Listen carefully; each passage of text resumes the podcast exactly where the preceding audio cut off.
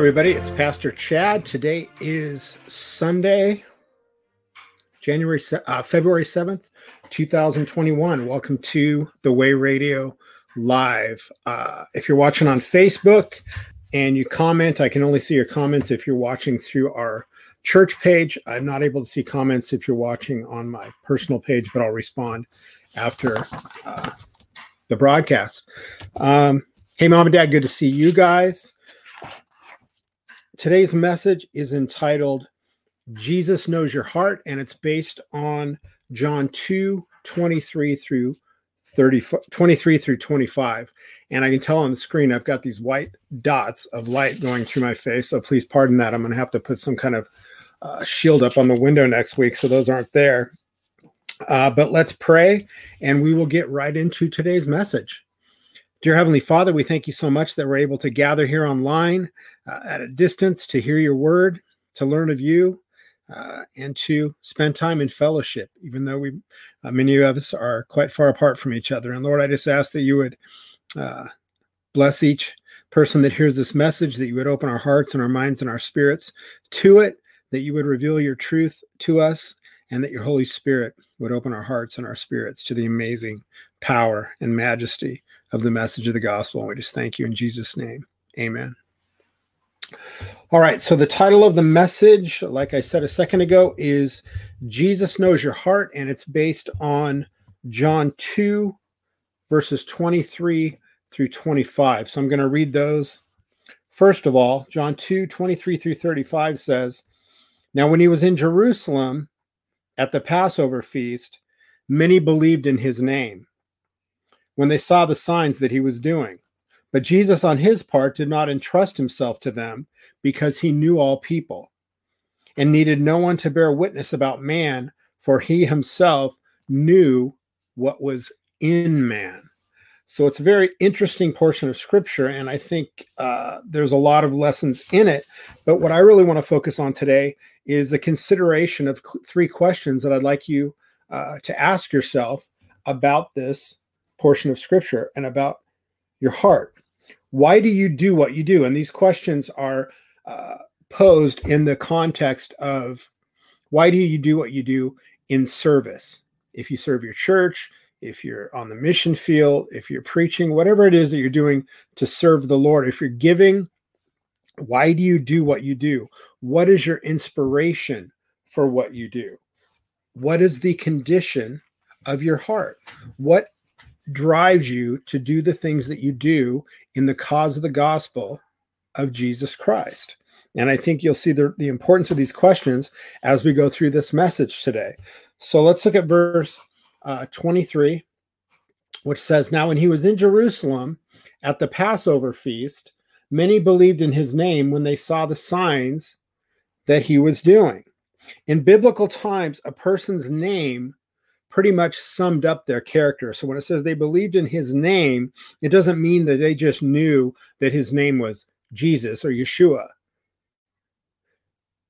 They believed in him, at least to the extent of what they had heard about him. And at that time, a lot of what they had heard about him probably had to do with signs and wonders and this very revolutionary message that he was proclaiming as he preached throughout the area.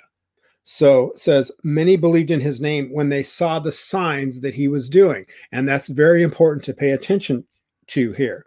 Their belief, what we will see, and what you see all through the book of John, is that their belief was mostly superficial because it had come about only as a result of Jesus's signs.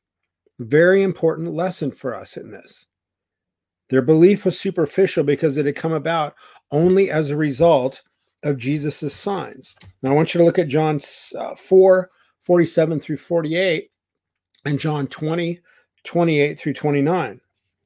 When this man heard that Jesus had come from Judea to Galilee, he went to him and asked him to come down and heal his son, for he was at the point of death.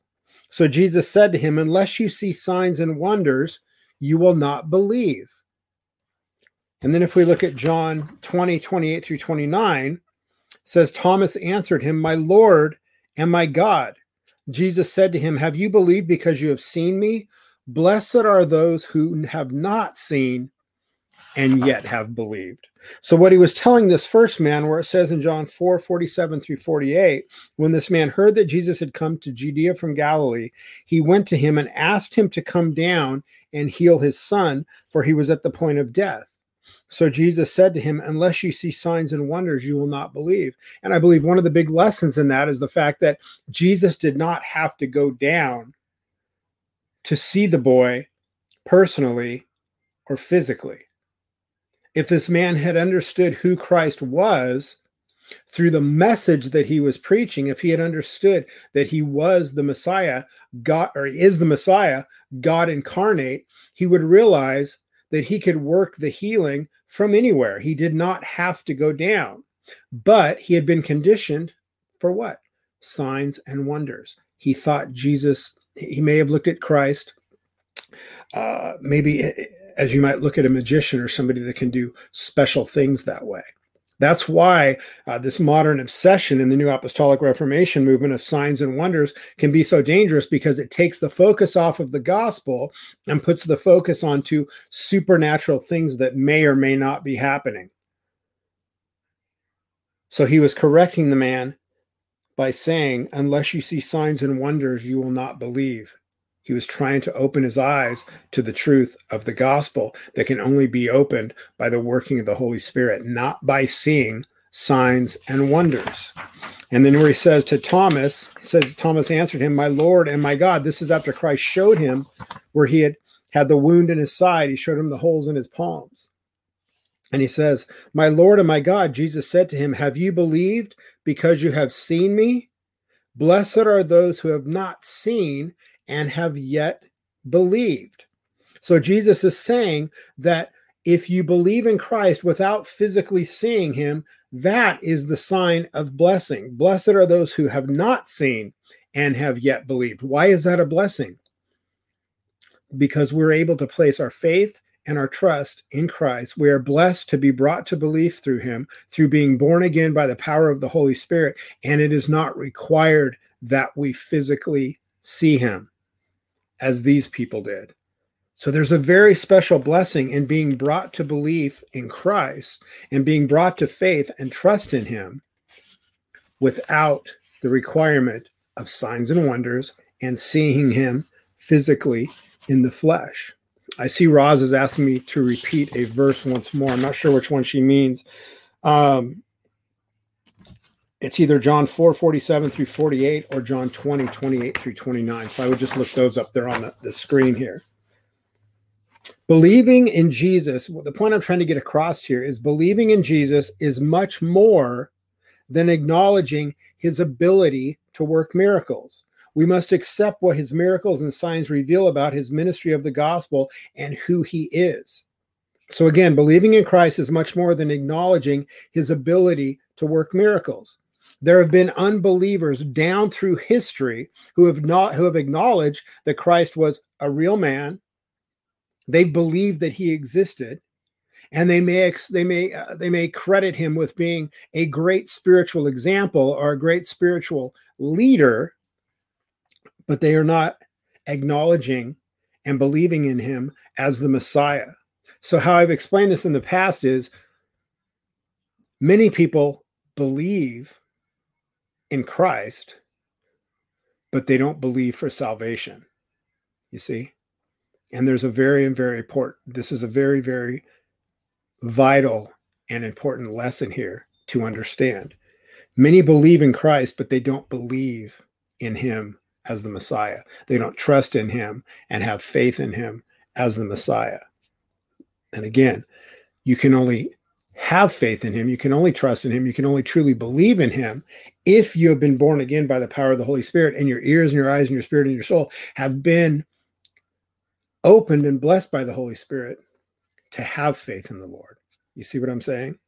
Let's look at Second Corinthians 5 7. For we walk by faith, not by sight. We don't need to see things physically. We don't need to uh, to see Christ physically. We don't need to see signs and wonders. We walk by faith, and our faith is born by the power of the Holy Spirit working through God's word and the proclamation of the gospel. that brings us to believe. Romans 8, 24 through 25. For in this hope we were saved. Now hope is that is now hope that is seen is not hope. For who hopes for what he sees? But if we hope for what we do not see, we wait for it with patience. You see? So we're getting a very beautiful explanation here of what true faith is. And we should not require physical proof if we have true faith in Christ. The gospel must be understood and divinely revealed. And this is the point that I make all the time. You can only understand the gospel, you can only be uh, brought to faith through it if the Holy Spirit is doing a work in your heart. As Christians and obeying the command to go make disciples of all nations, we must have faith in the gospel. This is a huge lesson that so much of the modern church needs to hear these days in obeying the man to go make the command of Christ to go make disciples of all nations, we must have faith in the gospel. There is so much emphasis put nowadays in mission work where the emphasis is put on trying to convince people to make a decision for Christ. You cannot convince someone to follow Christ. Only the Holy Spirit can do that. It is not within our power to do so. And because there's so much of a lack of faith in the message of the gospel, emphasis is put on signs and wonders, promises of prosperity or worldly standing, you know, the prosperity gospel, or other things that are not biblical or according to the gospel of Jesus Christ. And that becomes about because of a lack of faith. We are told to go preach the gospel and make disciples of all nations. You preach the gospel, those that respond to the gospel are those who we strive to make disciples of. You see? God's grace in working miracles, this is a very important point as well. God's grace in working miracles is very different from that grace by which a man is saved. The people that we read about in this por- portion of John believed in Jesus' names, but their hearts were not changed. Now, I do believe that many of these people who either believed in Christ wrongly because they just were fascinated by his miracles or they rejected him outright. They wanted nothing to do with him. I believe that after his uh, trial, crucifixion, resurrection, and ascension, that many of them came to faith because then the Holy Spirit blessed them to understand the things that they had experienced. You see? But their hearts had to be changed before that belief would take place. But what we see here is people not believing in Christ for the salvation of their souls. And that's what is critical for us to understand. We must rely on, adhere to, and cling to Christ. So, that is a, if you want to write down a definition of what it is to truly believe in Christ, it is to rely on Him, to adhere to Him, and to cling to Him. It's not a casual acknowledgement of him existing as a human being at some point in history, who was a great spiritual master and a great example of what we can do if we discipline ourselves. There's a whole school of thought that's been around from the beginning of the church that looked at Christ that way through sort of a Gnostic understanding, but that is not correct. If we are truly going to believe in Christ as Christians, belief to us means that I rely on Christ, I cling to him, I adhere to him, I place my faith and my trust in him for salvation because I have nothing of my own to make me worthy to stand before God. The only thing that I bring is sin, and Christ is the only way for that sin to be cleansed from me. You see? The goal of our faith should be to apprehend Christ in his divine fullness. This is one of the reasons, pretty much through every sermon, I try to get people to understand the importance of spending time in prayerful study of the word. You cannot apprehend Christ in his divine fullness outside of studying his word. That is how the Lord is revealed to us. That is why the Bible is such a wonderful supernatural book that is a gift from God to help us know his son and to be reconciled to the Father through the Son. Unregenerate, sinful nature and this world will strive to move the focus off of Christ. This is so prevalent in the world in which we live these days. I'll repeat that. Unregenerate, sinful nature and this world will strive to move the focus off of Christ and onto the I, what I need, what needs to be fixed in me, my problems, etc. And if you look at so much of the modern church, that's what the whole structure of the churches are built on nowadays. How can we help people with what they think they need help with? What are their perceived needs that we need to address? Not the gospel message, but what are they telling us they need? You see, there's a very severe problem with that. Selling a Jesus that you've uh, created to be pleasing to worldly eyes, working Jesus into recovery and self-help programs, basically uh, like like Celebrate Recovery did. They took the apostate heretical program of, of the 12 steps of Alcoholics Anonymous and thought, wow, this would really be marketable in a Christian context if, if we could market it if we, if we could mix in some some Bible verses with it and and change Jesus a little bit and make him fit into this 12 step program. And that's how celebrate recovery started. So working Christ into recovery and self-help programs. Obsessions with signs and wonders in so much of the modern church. Trying to work Jesus into a business marketing plan in the guise of the church. And I don't think anybody that's been in ministry or been a Christian for for very long who has really taken it seriously can argue with the fact that this really does explain much of what is going on in the world today in the name of Christianity. It's a false Christ created to be pleasing to worldly eyes and worldly palates and worldly minds and hearts, rather than the uncompromised, bold proclamation of the gospel as it is written and given to us in God's word. It should never be changed or altered to fit the tastes of the world. And if you read church history, it's been a problem since day one. There has constantly been a stream of apostates and heretics who have sought to try to find a way to make the gospel more acceptable in a worldly from a worldly perspective and it never works all it does is cause more and more corruption and suffering so you have to ask yourself when you look around and you see what's going on in so much of the modern church today, why is the world allowed to dictate how Jesus is to be presented? Why would that be allowed? How could that be? That's why Romans 12, 2 is our mission verse for our for, for everything we do. Do not be conformed to this world, but be transformed by the renewing of your mind, so that by testing you may discern what is the will of God, what is good and acceptable and perfect. Do not be conformed to this world. So, what's happening there is you're taking the world and you're trying to take God's word in scripture and change it into a way that's acceptable to the world. And that is totally wrong. For Christians, everything starts in God's word. So everything we see is seen through the filter of God's word. Everything we experience is through the filter of God's word. Everything we do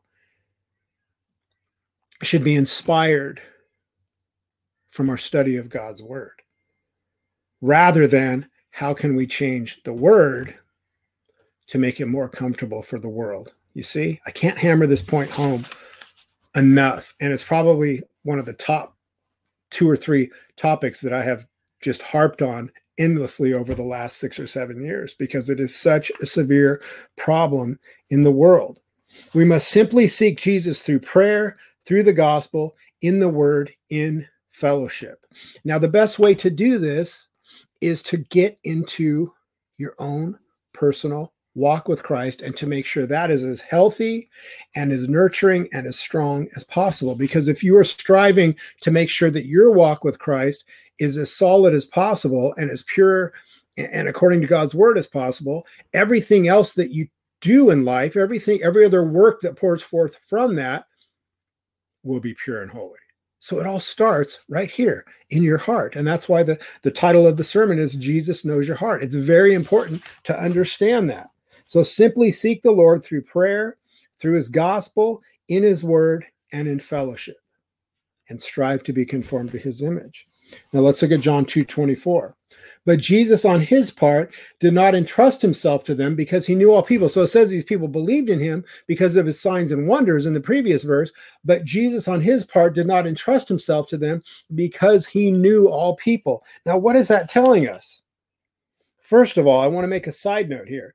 Jesus did not exercise divine omniscience during his incarnation. So, where it says, because he knew all people, I don't believe this is alluding to uh, giving us a false understanding that when Christ was in the flesh, he had omniscience. He under, he knew everything. There were limits that he placed on himself as God when he became when, when, when he was incarnated in the flesh.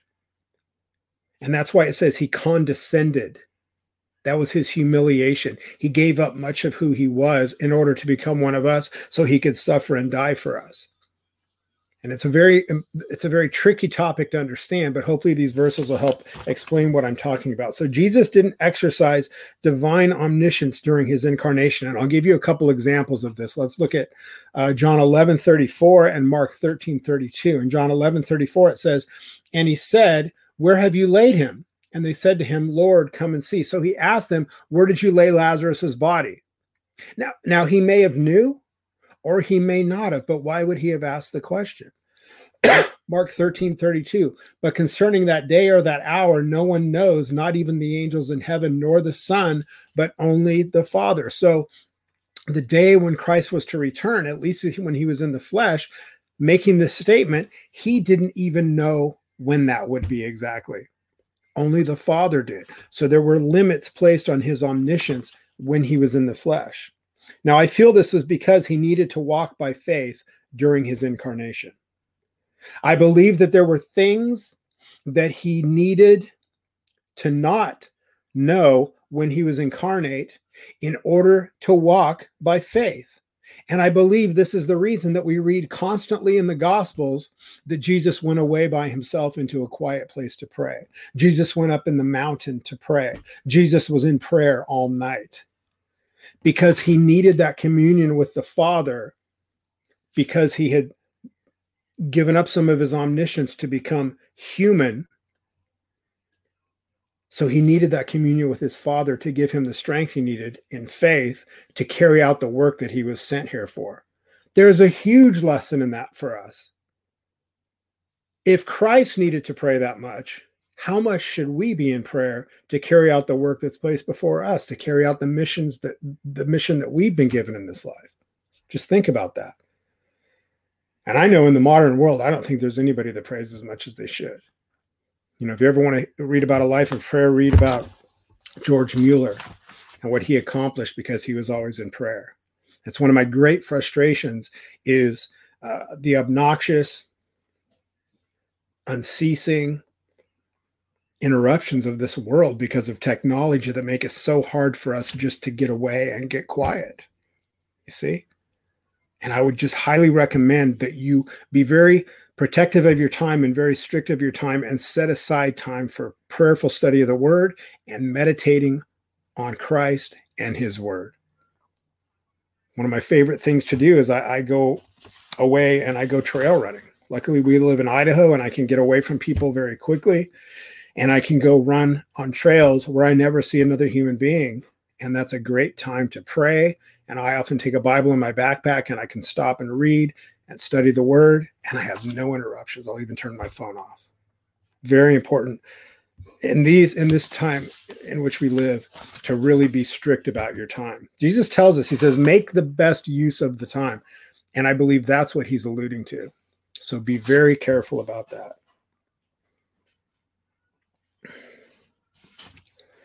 And also, what we're talking about here, I don't want to get into too deep of a, a theological discussion.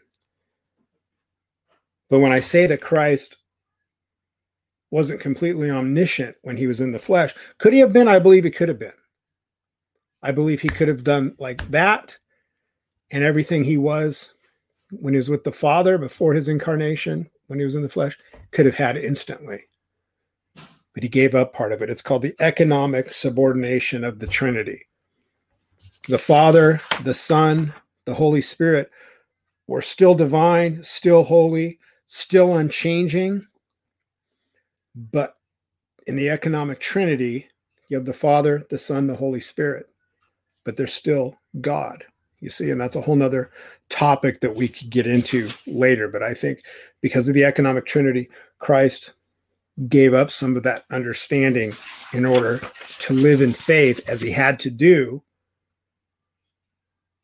in order to do what he did, in order to, to carry out the mission that he was sent here for, which was to save us.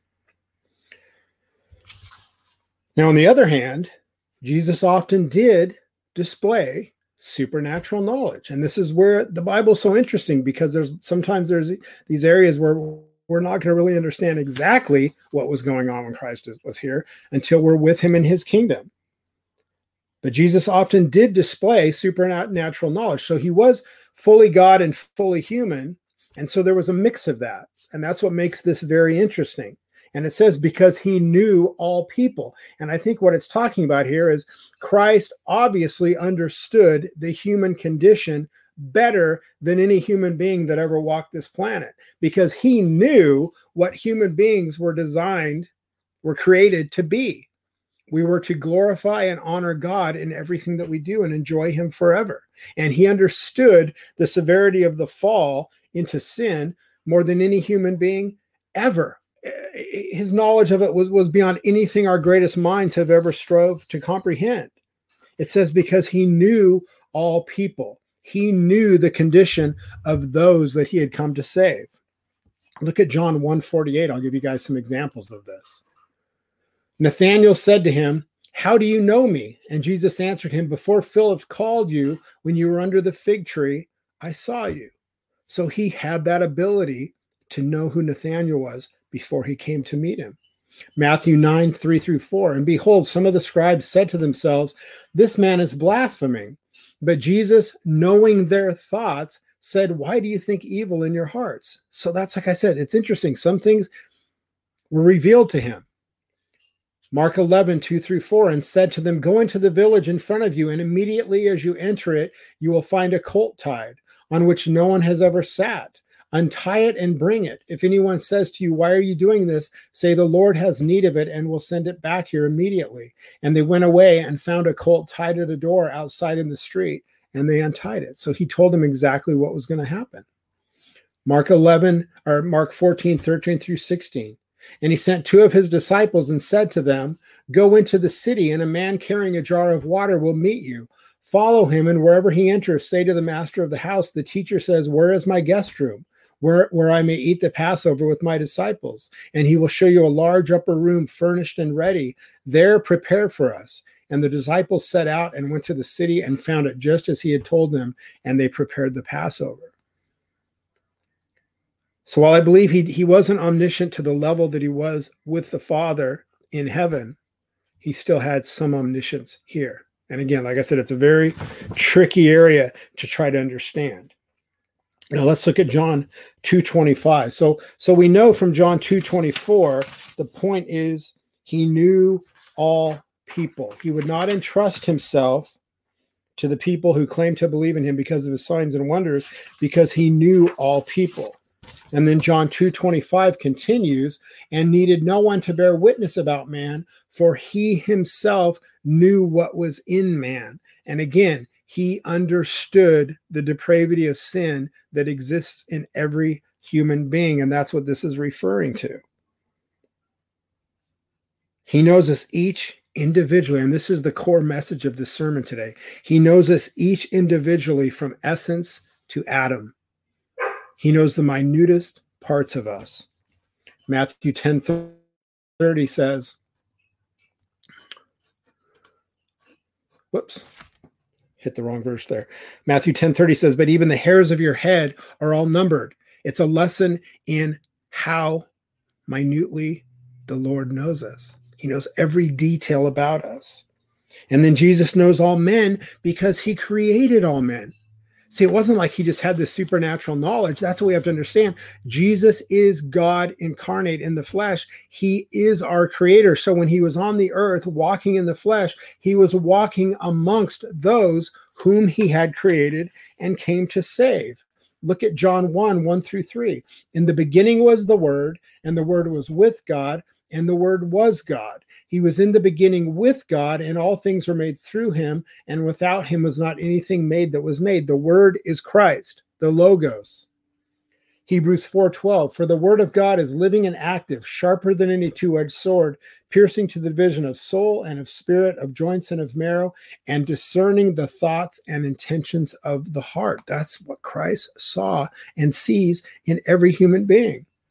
Now look at Jeremiah 17, 9 through 10 and Romans 3, 10 through 12. We get a picture of the heart that Jesus knows exists in every human being. Jeremiah 17, 9 through 10. The heart is deceitful above all things and desperately sick. Who can understand it? I, the Lord, search the heart and test the mind to give to every man according to his ways, according to the fruit of his deeds. He searches the heart and tests the mind. The Lord does that. Romans 3 10 through 12, as it is written, none is righteous, no, not one. No one understands, no one seeks for God. All have turned aside. Together they have become worthless. No one does good, not even one. So it's giving us a picture of the total depravity that humans are born into until they are born again in Jesus Christ through the message of the gospel. Very important verses for us to memorize and understand. Very important. One point I want to make here is says, No one understands, no one seeks for God. And again, to get back to so much of the modern church, if you if there are so many that claim to be seeking for God, but if you are seeking through God through any other way than through his word and through Jesus Christ, who is the way, the truth, and the life, no one comes to the Father except through him, you're not truly seeking for God. You're seeking for what you want God to be. You see? You're not seeking for God, you're seeking for who you think God should be. Very important lesson in that.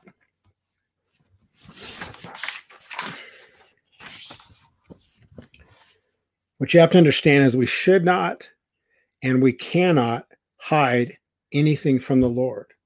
And why would we want to? Regardless of what you've done, what you think, what you're harboring, you can't hide anything from the Lord. I want you to consider David. Let's look at Psalm 51, 3 through 4. It says, A psalm of David when Nathan the prophet went to him after he had gone into Bathsheba. So if you're not familiar with the story, King David was on the roof of his palace and he saw on another rooftop this beautiful woman who was uh, bathing. And he was attracted to her and he sent and had her brought to the palace. They had a, a adulterous affair. She became pregnant. To make it even worse when he found out who her husband was who happened to be his name was uriah who happened to be one of david's most loyal soldiers David knew the problem that he had created for himself, and he thought the best way to get rid of the problem was to get rid of Bathsheba's husband. Even though this man was so loyal and loved David so much, David actually gave Uriah sealed orders, told him to take them to the commander of the battle. He left and went to the battle, and those orders said, Take Uriah into the battle and then abandon him so he'll be killed. And that's what happened. So then he was guilty of murder. So he was guilty of adultery and then murder. But look at how he responds when Nathan the prophet opened through the power of the Holy Spirit opened his eyes to how severe his sin was. We look at it as adultery is bad, murder is bad. But look at how David responded. He said, For I know my transgressions, and my sin is ever before me.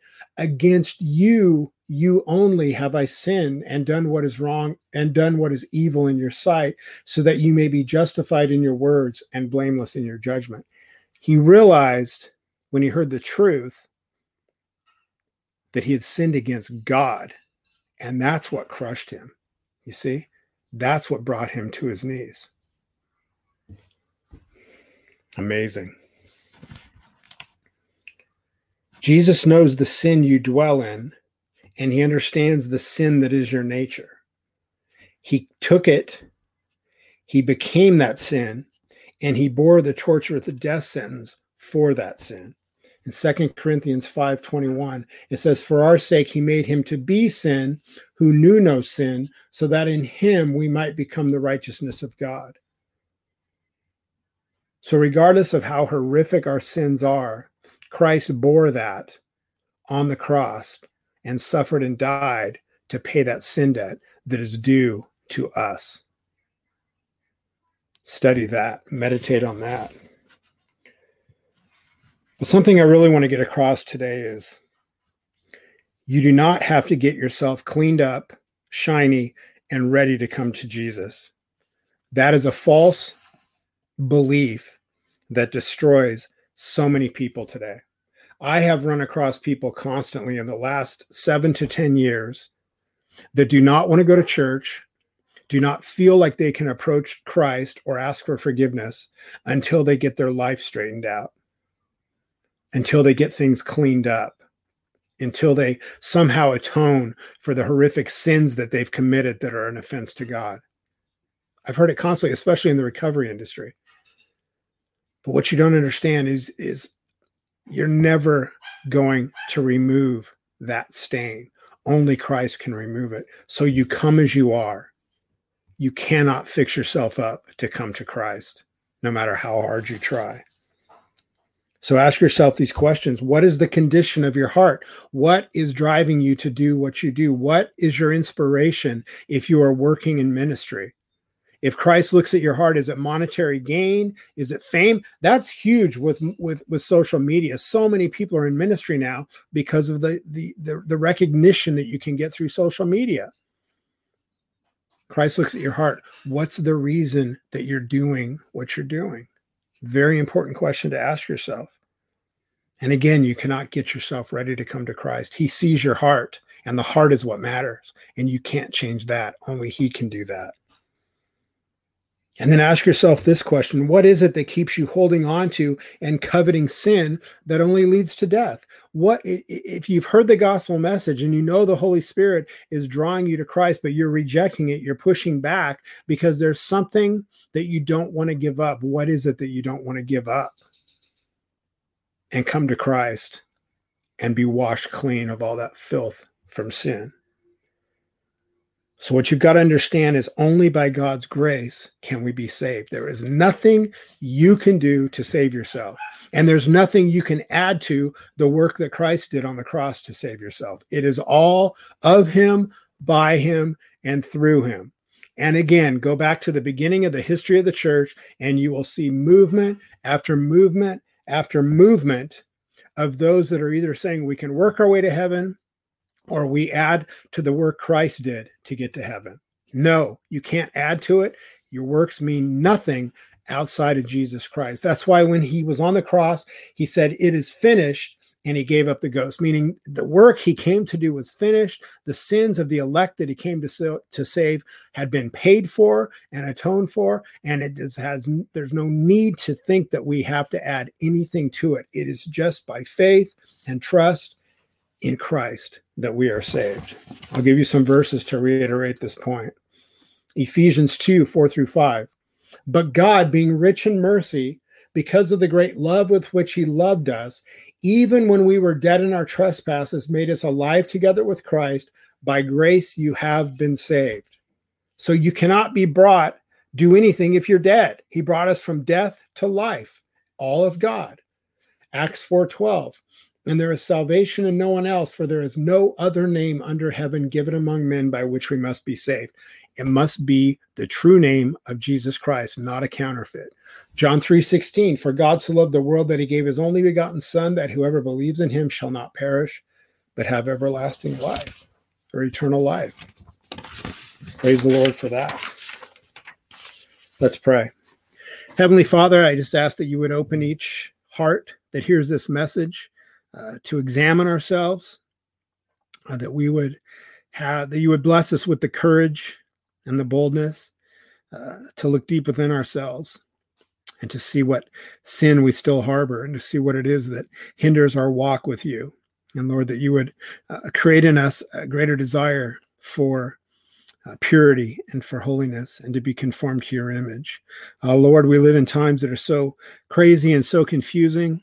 Uh, those in the world are literally losing their minds trying to figure out what's going on. But it is a glorious time to be in Christ because we know the truth of what is going on. Uh, the world is being what the world is, the world is doing what the world does and has always done. But you never change. You uh, are always true. You are always the way, the truth, and the life. And your word tells us that you are the same yesterday, today, and forever. So, regardless of what's going on around us, we rest assured, we rest in you and we have peace and calm in you. And regardless of the storm around us, we are in the safe harbor that is only found in you. And I just ask that you would bless each person with this today. In Jesus' name, amen. Thank you for being here today, you guys. I appreciate it. Uh, if you'd like to help the ministry, we need it very much. Just go to the way, the letter r122.org. Uh, we are very close to moving forward with establishing our Bible training school in Nairobi, Kenya.